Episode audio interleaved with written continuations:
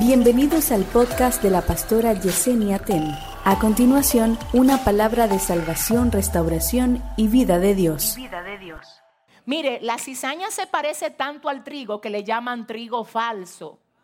Óigame, se parece tanto la cizaña al trigo que le llaman trigo falso. Es fácil confundir cizaña con trigo, porque literalmente se ven igual, pero tienen algunas diferencias. Entre las diferencias, el trigo está lleno, la cizaña está vacía. Por eso el trigo vive doblado por el peso de lo que contiene. El doblarnos es símbolo de humillarnos. La gente que es cizaña no se dobla fácil. Es difícil formarla, es difícil ayudarla, porque está demasiado erguida, no tiene peso, no tiene carácter, no tiene fundamento. Aleluya.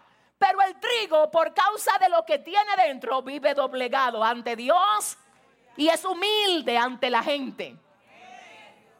¿Qué otra distinción tiene el trigo y la cizaña? La cizaña envenena. El trigo alimenta. Tú quieres saber, escúchame bien, qué es trigo y qué es cizaña en tu vida. Busca lo que te envenena y llámalo cizaña. Busca lo que te alimenta, llámalo trigo. Porque la cizaña no alimenta, envenena. Y el trigo alimenta porque es productivo.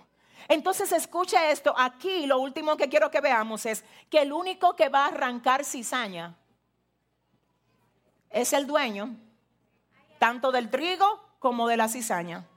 Entonces me llama la atención ver que están creciendo los dos, no solamente juntamente, sino en un mismo lugar.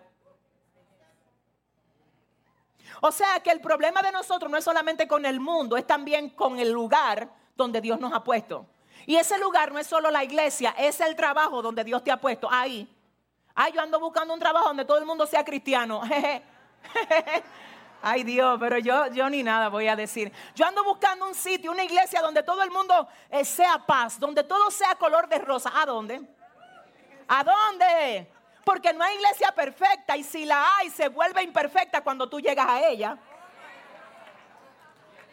¿Tú sabes por qué? Porque tanto tú como yo somos imperfectos. Tenemos que aprender a crecer con los problemas que tienen los demás. Los problemas de otros te ayudan a ti a crecer. Escúchame. Ahora mismo hay un sistema muy usado en los Estados Unidos de formación y educación. Yo no niego que tiene muchísimas ventajas. Yo estoy clara de que tiene ventajas. Estoy hablando de homeschooling. ¿Qué significa eso? darle clase a los niños en la casa, de modo que ellos eh, sean formados por sus propios padres. A veces contratan un profesor que va a la casa y les enseña. Y eso está muy bien en parte porque les está protegiendo de muchísimas cosas que como nosotros sabemos están dándose ahora en las escuelas. Pero de ese sistema lo único débil es, a mi parecer, que le estamos quitando la socialización a los niños. Usted ve, e independientemente de lo que esté pasando ahora, de las corrientes que sabemos que están muy agresivas, señores, esa parte es indispensable para el desarrollo integral de un niño, pero asimismo lo es para nosotros. Necesitamos chocarnos, necesitamos tener desacuerdo, necesitamos tener que pedirnos excusa abrazarnos porque tú me malinterpretaste, no era eso lo que yo quería decir, pero el que tú me malinterpretaras me enseña a mí que tengo que tener más cuidado la próxima vez para hablar. Pero si no se dan los choques, no hay crecimiento. Ah, Dios, Padre, ¿alguien entiende? La Biblia dice que el hombre, oiga, dice la palabra, el hierro con el hierro se aguza, se afila. Y así el hombre se aguza con su hermano o sea que está buenísimo que tengamos desacuerdos a veces, no hay que ofender. Yo no estoy de acuerdo contigo. ¿Y por qué? Porque que yo no lo veo así. ¿Cómo tú lo ves? Así, así, así. Óyeme, pero es verdad. Yo no había visto esa parte. Crecimiento. Crecimiento. No busque que todo el mundo esté de acuerdo contigo. Abre, abre el marco. Abre el marco que como dicen por ahí, cuatro ojos ven más que dos. A veces nosotros estamos llamando haters, contrarios, opositores a quien ve diferente que nosotros. Tú tienes que aprender a que te lleven la contraria. y tener madurez para decir, ¿sabes qué? Yo respeto tu punto, pero exactamente yo no lo veo así. ¿Ya? Tú no tienes que pensar siempre como yo. Hay cosas que son de fondo y otras que son de forma. Los principios son fondo, pero hay cosas que son de forma y yo no me puedo ofender. Si tú necesariamente, qué sé yo, difieres conmigo de cualquier cosa, tengo que tener madurez. Dios es tan lindo, tan diverso, que el mismo Padre dice, es que yo a ustedes le he dado una multiforme gracia. Es que tienen la multiforme gracia. Y está bien que usted prefiera algo que yo no prefiera. Hay que aprender a vivir con todo esto. Y porque tú en esa dirección no opines como yo, yo no puedo decir, mira la cizaña ahí. Ese es cizaña. Es que no. Es que porque una persona te lleve la contraria a ti no significa que cizaña.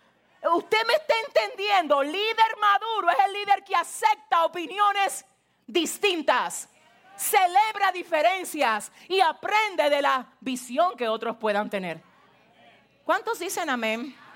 amén? Vamos a ver aquí. Vamos a ver si usted lo anotó. ¿Qué significa juntamente? Que sucede al mismo tiempo y de forma simultánea. Muy bien, terminamos con esta parte. Anote por favor lo más importante de toda la clase. Tres maneras como podemos ver a Dios ante la persecución. Vamos a verlo rapidito. ¿Cuál era el tema de hoy? ¿Cómo ver a Dios ante la persecución? Y ahora ya en la conclusión vamos a ver tres maneras como podemos ver a Dios en la persecución. Tres maneras como podemos ver a Dios en la persecución. Manera número uno, avanzando por encima de la oposición. Quita la oposición, no, no. Quita las piedras, no. Fortaléceme los pies. Quítame la oposición, no. Dame madurez para aprender a manejarla. Wow. Dame firmeza de espíritu para resistirla. Ayúdame a ver lo que depende de mí, corregirlo. Ayúdame a entender lo que no depende de mí y resistirlo. Tres maneras como ver a Dios ante la persecución. ¿Cuál es la primera? Avanzando por encima de la oposición. Eso es también lo que nos dice la palabra en Mateo 11, 21.